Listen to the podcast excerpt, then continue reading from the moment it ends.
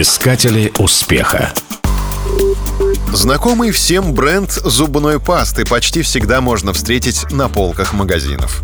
А между тем компания Colgate существует уже более 2 веков. История Colgate началась с маленького хозяйственного магазинчика в Нью-Йорке, который открыл свои двери в 1806 году. Через некоторое время его основатель Уильям Колгейт вместе с партнером смогли открыть собственный завод по производству крахмала и туалетного ароматизированного мыла. Дела компании шли хорошо. Но настоящей революцией стало появление в ассортименте фирмы новинки – дентального крема или, попросту говоря, зубной пасты. Это случилось в 1873 году.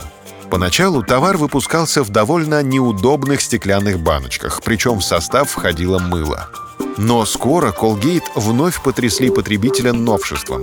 Зубную пасту стали продавать в удобной упаковке, оловянных тюбиках, позволивших выдавливать ее в виде ленты. В 20 веке уже успешная компания прошла через несколько знаковых слияний и поглощений. Colgate стали выпускать мыло «Палмолив», стиральные порошки, чистящие средства, бытовую химию и даже корм для домашних животных. Компания активно расширялась вплоть до 90-х. Сегодня это огромная корпорация, которая выпускает множество продуктов под разными брендами.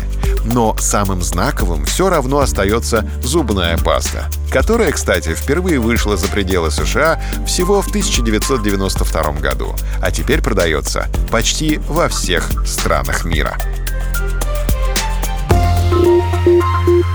Искатели успеха.